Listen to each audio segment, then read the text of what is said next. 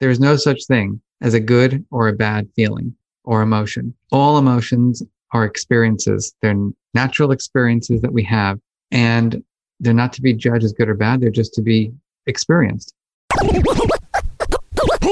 You're listening to Make Some Noise Podcast, episode number three ninety-eight with guest Marc Brackett.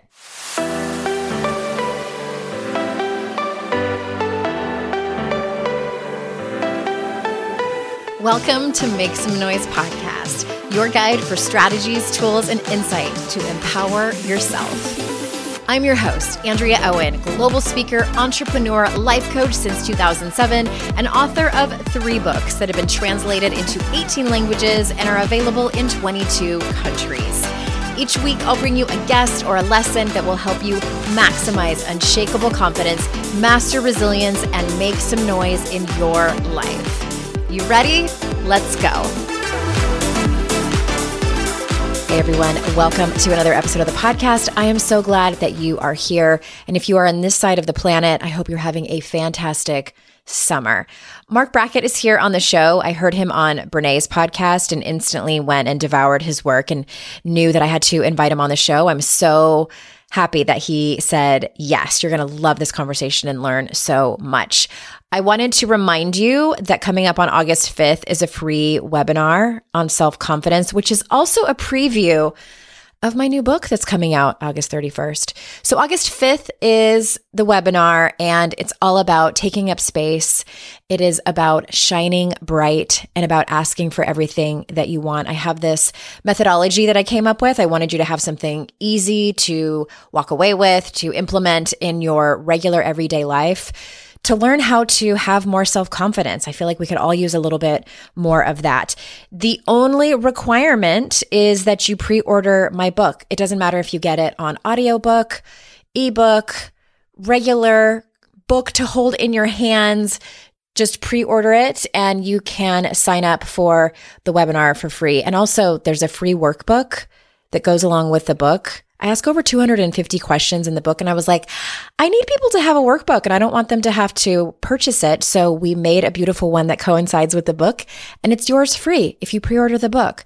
So head on over to andreaowen.com slash noise, and you can see everything there. You can figure out where you're going to grab the book. You can get it anywhere books are sold. It doesn't matter. You don't have to get it on Amazon or anything like that. But yeah, that's your ticket to come to the webinar and interact with me for free. I cannot wait to see you. I'm really excited to do this. It's been so long since I've done anything live with y'all. And yes, there will be a recording if you can't make it. AndreaOwen.com slash noise. So over the weekend, I was having a wonderful dinner with my husband, just the two of us. We were celebrating our thirteen-year wedding anniversary at the Cheesecake Factory. I love the Cheesecake Factory. I do. I do. Anyway, we were we were talking about being married for thirteen years and some of the things that we love about each other, that we love, reasons that we love being married to one another. And it just became this deeper conversation talking about the work that we've done together and individually. And my husband sort of half joked that he's grateful that I kind of dragged him kicking and screaming into quote unquote the work. And, you know, you've been around these parts long enough where you probably understand what I'm talking about when I'm talking about the work. It's it's not one specific thing. It's just our own stuff. It is taking responsibility and accountability for our behaviors and, and learning how to be our best self. That's really it in a nutshell. And I really thank the work that I started doing in twenty fourteen around shame work. And you may have heard me say this before. If someone would have told me ten, fifteen years ago that that's the work I would not only be doing in my personal life, but facilitating for others, I would have been like, y'all have got to be kidding me. Shame work? No, thank you. But it's been instrumental. It's been truly instrumental. I do take women privately through the process. I'm, I'm certified in Brene Brown's work, and it's a methodology called The Daring Way that teaches you shame resilience. It teaches you really fantastic and healthy coping mechanisms. So if you're interested in doing that, there's no obligation to fill out an application and see if it's a good fit for you. AndreaOwen.com slash apply. And if that's not a great fit, it might be not where you're at quite yet. We do have other options. I have two lead coaches, Liz and Sabrina, Sabrina are standing by to work with with women at really many, many capacities. So I would love for you to check it out and just see if it's a great fit. AndreaOwen.com slash apply. Oh, and P S, if you are somebody who is a coach or an aspiring author, aspiring podcaster, I also do consulting, as well as my lead coach, Liz, does that as well, where we can help you get through a, writing a book proposal process, getting your business off the ground. Just just apply. Just apply, and we'll we'll let you know if it's a good fit. All right, so Marc Brackett. Let me tell you a little bit about him for those of you that are new to him. Marc Brackett, P H D, is the founding director of the Yale Center for Emotional Intelligence and a professor in the Child Study Center at Yale University. His research focuses on the role of emotions and emotional intelligence in learning, decision-making, creativity, relationships, health, and both academic and workplace performance. His research has been featured in popular media outlets such as The New York Times, Good Morning America, and The Today Show. Marc is the author of Permission to Feel, Unlocking the Power of Emotions to Help Our Kids, Ourselves, and Our Society Thrive. So without further ado, here is Marc. Marc, thank you so much for being here. Thank you for having me. I am so excited to talk to you because for several reasons. First and foremost, this is a um, a topic very dear to my heart. I heard you on Brene Brown's podcast, and I'm a, a certified Daring Way facilitator. So I've trained with her and her senior faculty. And um, I'm sure, like most of the people you have researched and maybe even talked to, I, and a lot of my listeners, I grew up in a family where we didn't talk about emotions. So I always joke that I have a lot of making up to do. So I'm I'm excited to to jump into this this conversation. And I want to start by by asking you, I mean, it's no secret that we live in a culture and society where men and women are are encouraged and taught to hide or ignore, you know, push aside their emotions. So can you can you start by sharing why why it's essential to focus on feelings as a society and just as a whole person? Sure. That's a that's a big question. That might take the whole time. It is. I know. It's a lot of question in one. Well, you know, it really starts off with, you know, the title of my book, which is Permission to Feel. And that, mm-hmm. you know, I decided to call it Permission to Feel because I realized, you know, now I'm fifty-one, you know, that most people don't have the permission to be their true, full feeling selves. Many people don't feel like they can express their true feelings. And so when you think about that, and you know that we're feelings creatures, it's like, so what happens to those feelings? They get suppressed, mm-hmm. they get repressed, they get eaten, they get, you know, swept away or under the rug, they get acted out, they get, you know, poured down your throat with alcohol. Mm-hmm. Yeah. And so, you know, the list goes on about how we've never had an emotion education, you know, to support us in being comfortable talking about feelings. Even the simple question, let's just, maybe we can just even do this. You know, Andrea, tell me, ask me how I'm feeling. How are you feeling? Fine. Which I know is a lie because I asked you before we started recording and you said something else. Right. But most people, what, what do we say? Fine. Okay, good, whatever. Fine. Mm-hmm. Um, good. Great. Now ask me again. Marc, how are you feeling? Gosh, Andrea, it's like this odd mixture of anxiety, frustration, despair, and overwhelm. See what happened? Yeah. You froze. Yeah. I'm like, well, yes, it's I have like, well, yeah, oh, a lot of things no. I could say, but yeah, you know, just like, oh, okay. That's a lot. That's a lot. Good luck, Marc. A lot of us, you know, especially during this pandemic, feel that way. I can tell you that I feel yeah. that way. And, and so the question is, you know, when you ask me how I'm feeling, A, do I feel safe and comfortable to share how I truly feel? B, when I share what I feel, are you going to listen? How's, how are you going to respond to that? And you can see how, you know, this little question of, hey, how you feeling is actually much more complex. And because we haven't really had any training in the language of emotion, in the understanding of emotion, in the management of emotion, I think we just kind of, we moved on to like, how's it going? Right. And then you say, fine, and move on. Yeah, it is. It is one of those things. I, I personally, it really depends on the person. I'm fairly transparent about how I'm feeling, but I'm also very careful to then quickly tell them, but I'm okay, but I'm really okay. So if I am feeling overwhelmed and frustrated and nervous, I, I automatically feel like, okay, don't, I don't want that person to feel like they have to take care of me. So I kind of sweep it under the rug after I'm honest about my feelings, mm-hmm. if that makes sense. What role do emotions play in uh, decision-making and things like workplace performance? So I like to think about emotions as data or information. They're there as a system to give us stuff to think about, stuff to do, you know? So when you're, you know, having a strong feeling like of fear, it's saying, there's danger, don't go there. When you're experiencing lots of joy, right, it's saying, approach, approach, approach. And so emotions are information, they're data. And very importantly, I think that we have a society, going back to that first question about how you're feeling, that sees emotions as good or bad. And I want to dispel that notion. There is no such thing as a good or a bad feeling or emotion. All emotions are experiences. They're natural experiences that we have, and they're not to be judged as good or bad. They're just to be experienced. And so you think about decision making. A lot of people think, well, I'm a rational creature. Like, it was my conscious choice to say that or do that. But the truth is, your feelings are behind almost all of your judgments and decisions. So for example, for the teachers or the parents in the room who understand education, I did a study years ago where we asked people to think about a good day or a bad day. Pretty easy. Mm-hmm. And then we had them grade papers. And what we found was there was a one to two full grade difference in the way the educators evaluated the same exact essay. But when we asked them, do you believe that how you felt had any influence? ninety percent denied it. Yeah. So what does that tell us? It says how we feel kind of influences the way we see the world and the choices we make, but it happens outside of awareness.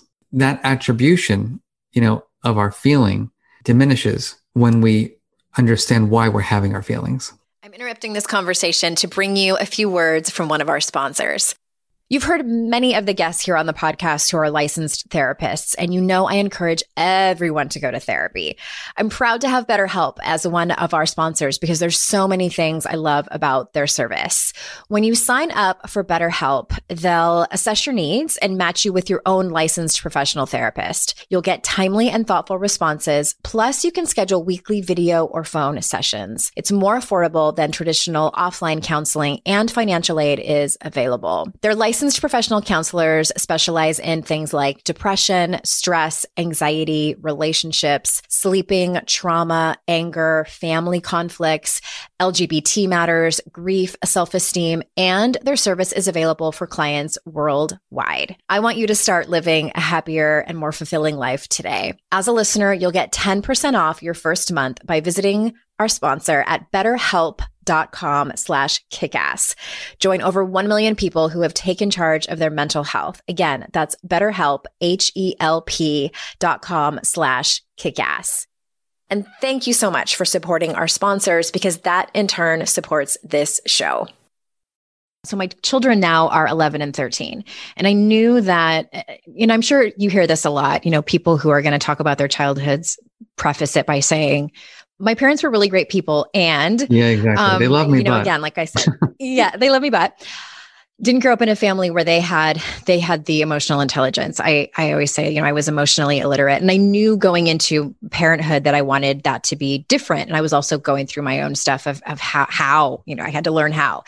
And what I've always told my children, and again, I'm not sure exactly where I heard this advice from, but it was very early on, is to tell them, all of your feelings are normal. There's no right or wrong. Mm-hmm. You're never wrong for feeling whatever it is that you feel, but what you're responsible for is your behavior.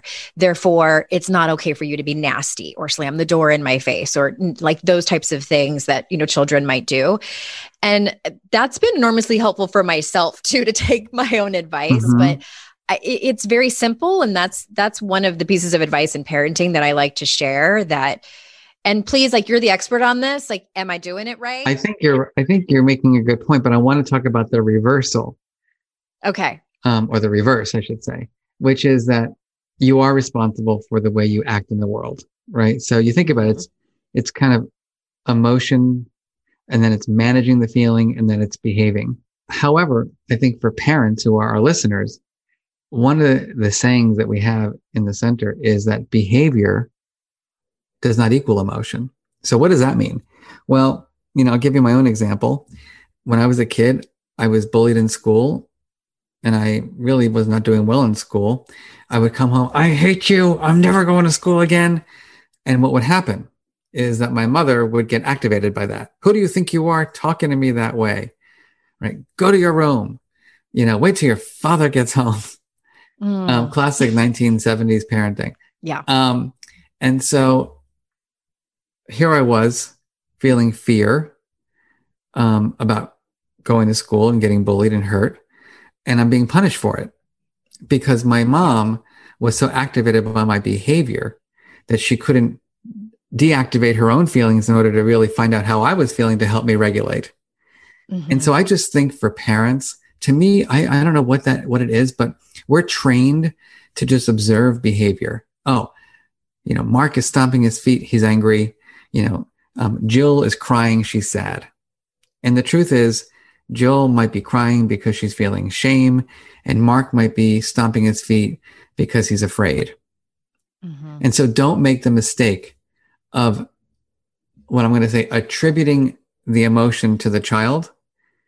Your, your goal, I hope, is to be that compassionate, self-regulated parent who is a com- who is an emotion scientist, who's curious and exploring to find out what's really going on, what's the story behind the behavior, what's the feeling behind the behavior, so that then you can help the child manage.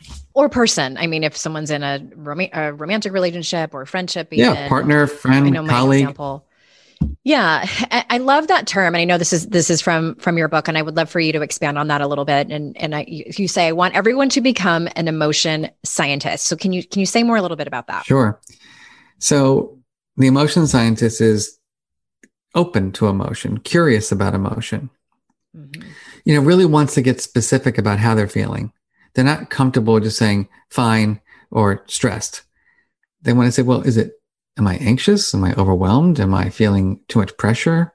Um, am I afraid? Because all of those are different experiences. It's funny. I just did a talk a little while ago for the government. I asked these, all these leaders in the government, you know, what's the difference between anxiety, stress, fear, overwhelmed, and pressure? And they're like, nothing, nothing, nothing, nothing. I'm like, it wasn't a trick question, guys. um, and so why should a mom or dad know this about their, you know, why they need to have this specificity? Because you have to name it to tame it. Because anxiety is about uncertainty. Fear is about danger. When you're overwhelmed, it just means you you feel like you have no escape. Mm-hmm. And those are different experiences that need different supports. So my goal is to help parents become those curious emotion scientists who are kind of trying to get at what's underneath the behavior um, to discover. Whereas the emotion judge, you know, my father was kind of an emotion judge. Get over it. Like, get over yeah, it. that, that was that was my mom. Mm-hmm. You know, like, what do you have to, what are you crying about? Um, or my father, who was not very good at regulating his feelings, he'd often say things like, son, this is who I am. Just get used to it.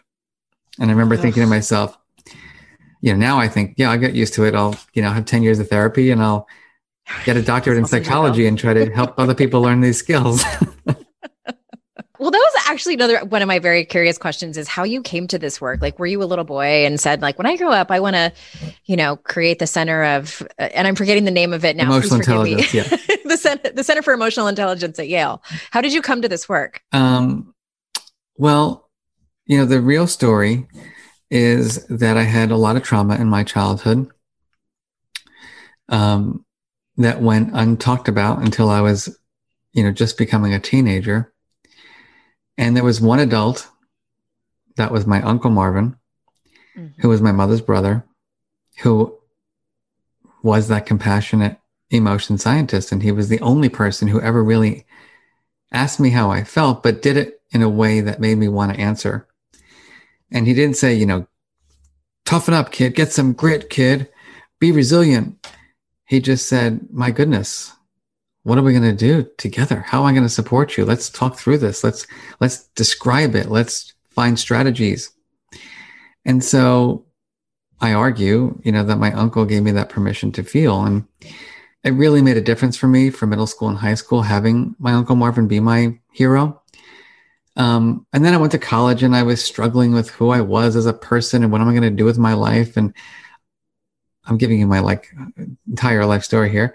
Um, no, I, I, if you could see me right now, I've got like my head in my uh-huh. hand and I'm just over here listening. I appreciate and the transparency. So then I'm in therapy. Because I'm like, what am I going to do with my life? Am I going to be, I was teaching martial arts at the time and I was like interested in psychology. I was interested in law. I was interested in everything. And then I was, I had this epiphany when I was in therapy that everything I was like kind of trying to figure out with my therapist and then everything I was reading, like those self-help books that people on this podcast are interested in, they were all leading me to Uncle Marvin. And the stuff that he did with me, because he was a teacher and he was doing this stuff with kids. So I called my uncle and I'm like, can I pull you out of retirement and can we work on a curriculum together? And so that was my beginning, you know, of doing this work. And oh my gosh, how neat. Um, and that was in my early twenties. And then I realized, well, I don't really have any credibility. Like I'm a neurotic Jewish college graduate, you know, like who's going to want to listen to me? Mm-hmm. I'm kidding, but you know, I had no credibility. You know, my uncle was retired already, so I'm like, I don't know.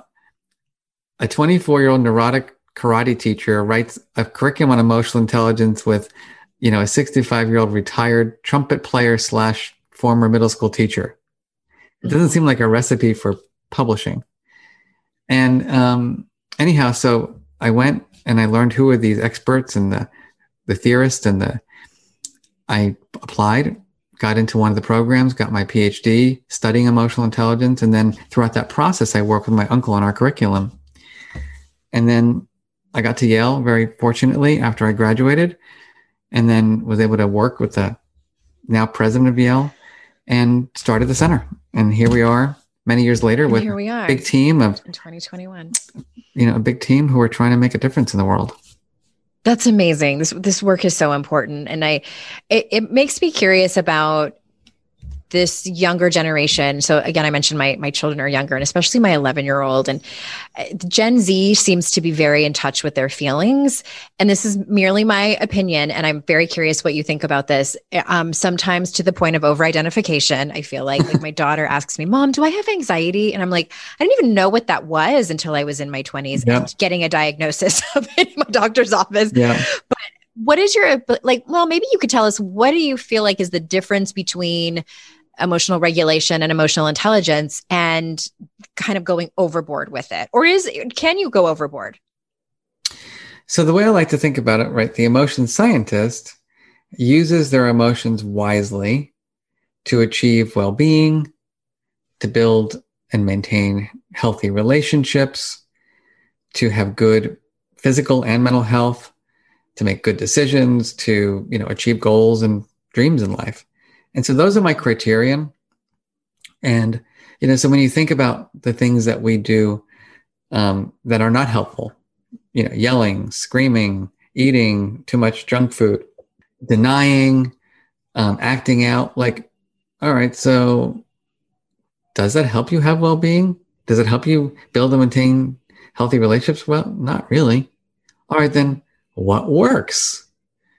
Well, the first, from my perspective, is you got to give yourself the permission to feel.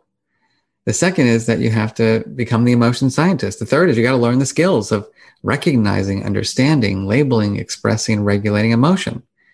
And then, all right, so what's the strategies? Well, you got to learn how to deactivate, right? Because when you're really kind of been triggered or you're feeling a strong, intense emotion, you can't think clearly. You can't problem solve.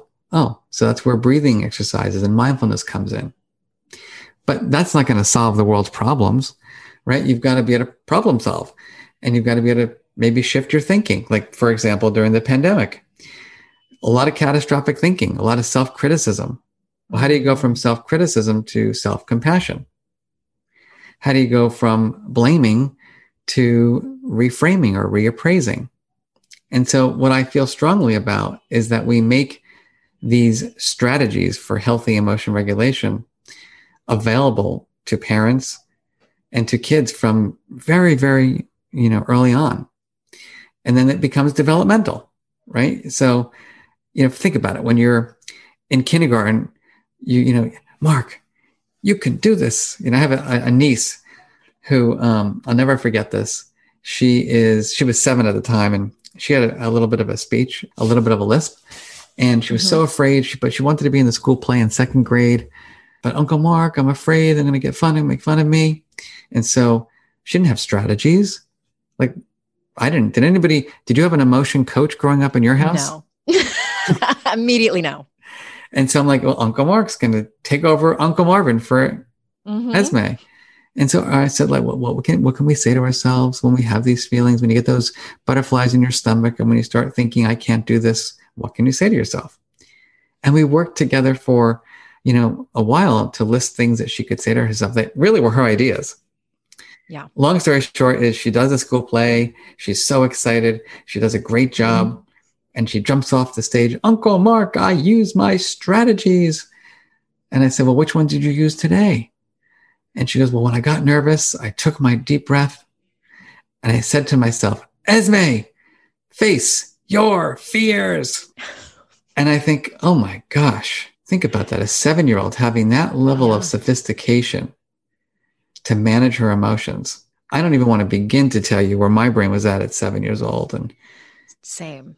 So it's possible, but we, the people who are raising and teaching kids, have to learn it first. Yeah, that made me a little emotional for a second, and it doesn't happen to me very often on this show. So I appreciate your your story, and and God bless your niece.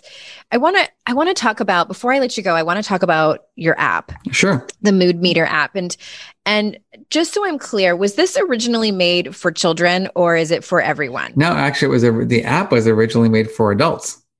Okay, good. Because I downloaded it mm-hmm. and I think it's amazing. And I want everyone to, to both get your book and this app, because just to, before you, before you start talking about it, what I have found in my conversations with clients and, and the women that listen to this show is that many times, and I'm sure that you've heard this before, we grow up and kind of don't know what it is that we're feeling and can't point to it, because we've spent so many years, like you were saying, offloading or numbing out or dismissing or feeling like our feelings were wrong.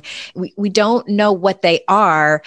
And so then it's be like, how do I feel my feelings if I don't even know what they are in the moment? Mm-hmm. So that's why, one of the reasons I was so excited to, to see your app. So can you tell us about that? So the Mood Meter tool is built in a lot of science. And my colleague, David Caruso, you know, worked on the first version of the Mood Meter. Um, and then we applied it to our work in schools and with families.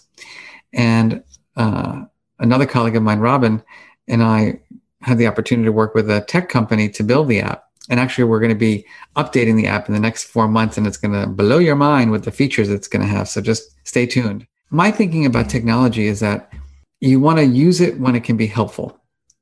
And so it's hard to keep track of your feelings. Like, right? How do you do that? How do you keep track of, you're going to write a piece of paper every day and like put it on your mirror in your bed? You know, it doesn't make sense. So why not build a tool that can help people, A, build their vocabulary, and B, start unpacking the reasons for their feelings, and C, learn strategies to help them regulate their feelings, and D, learn, you know, about their data, you know, in aggregate. So what I mean by that is, you know, after you use the tool for, let's say, a couple of weeks, you can hit your report and you think, so where have I been living on this Mood Meter? And by the way, the Mood Meter is this tool that has four colors, yellow, red, blue, and green. The yellow is high energy, pleasant feelings like happy, excited, ecstatic, and cheerful and hopeful. The red is high energy, unpleasant feelings, which are, you know, frustrated and overwhelmed and anxious and angry. The blue is down, disappointed, hopeless, despair, sadness. And the green is calm, content, peaceful, tranquil. And so there's these hundred words that are in these four colors. And so it's nice to know, like, wow, over the last two weeks, you know, I've been seventy-five percent in the red and the blue. Yeah. Like, well, how's that impacting my well-being? I'm repetitive here, right? My relationships, my decision-making, my performance. What do I need to do differently to support myself to experience a greater balance of pleasant to unpleasant emotions? So that's why we have the tool. And it's been downloaded hundreds of thousands of times, and people really love it. And it has really good ratings on, um, I'm looking at the, the Apple Store. I love this so much. I feel like I want to marry it. It's so exciting because, okay, let me back up. I'm, Andrea's getting excited over here. So I got sober in twenty eleven. I was a very high functioning, I identify as an alcoholic. I had a very high bottom. No one even knew. I got out early. A couple of years before that, I was in recovery from pretty severe codependence and love addiction. So I know what it's like to run away from your feelings mm-hmm. and your problems. So for me, I always tell people, like, it was never the wine. It was never the relationship. It was never the control. It was all about my feelings, or, you know, for more specifically, how, tr- trying to figure out how to run away from them. And I, I work with a decent amount of women who are also struggling with their relationship with alcohol, for instance. And I, I keep telling them it, the quantity doesn't matter. The symptom doesn't really matter. What's underneath all this that we're trying to uncover is, where are you at with your emotions? And I love this, that they can keep track of it and really look in, in pretty colors and take inventory of where they're at, because you can't help yourself if you don't know how you're feeling. There you go. You're, the, you're, you're, you're hired. I'm on track. Thank you, Marc. I am so glad to talk to you. So again, everyone, the, the book is Permission to Feel, Unlocking the Power of Emotions to Help Our Kids, Ourselves, and Our Society. That link will be in the show notes, along with a link to the app. And before you go, is there anything that you missed that you wanted to circle back with and say, you, the website you want to send people to, anything at all? Sure. I mean, my website has access to the apps, my book, you know, free articles. I even have a virtual book club that people can join. I saw that. Is that ongoing? Um, it goes like, we do it every six weeks, a couple times a year. Okay. So we're in week Perfect. two right now. But um, so it's just Marc with a C, M A R C, Brackett, B R A C K E T T dot com. And you can just learn all about our work. Um, and so I, I just would end by saying, you know, when you understand the science of emotion and how critical the skills of emotional intelligence are for our children's health and performance and success and happiness in life, it really becomes our moral obligation as the parents and teachers, you know, who are raising kids, to be the best possible role models for them. And so I hope people will just take this work seriously and strive to be that emotion scientist, and um, so that their children's dreams can come true. Uh, let's end on that. That was beautiful. Thank you so much for being here. And listeners, thank you so much for being here as well. You know how grateful I am for your time. And remember, it's our life's journey to make ourselves better humans, and our life's responsibility to make the world a better place. Bye, everyone.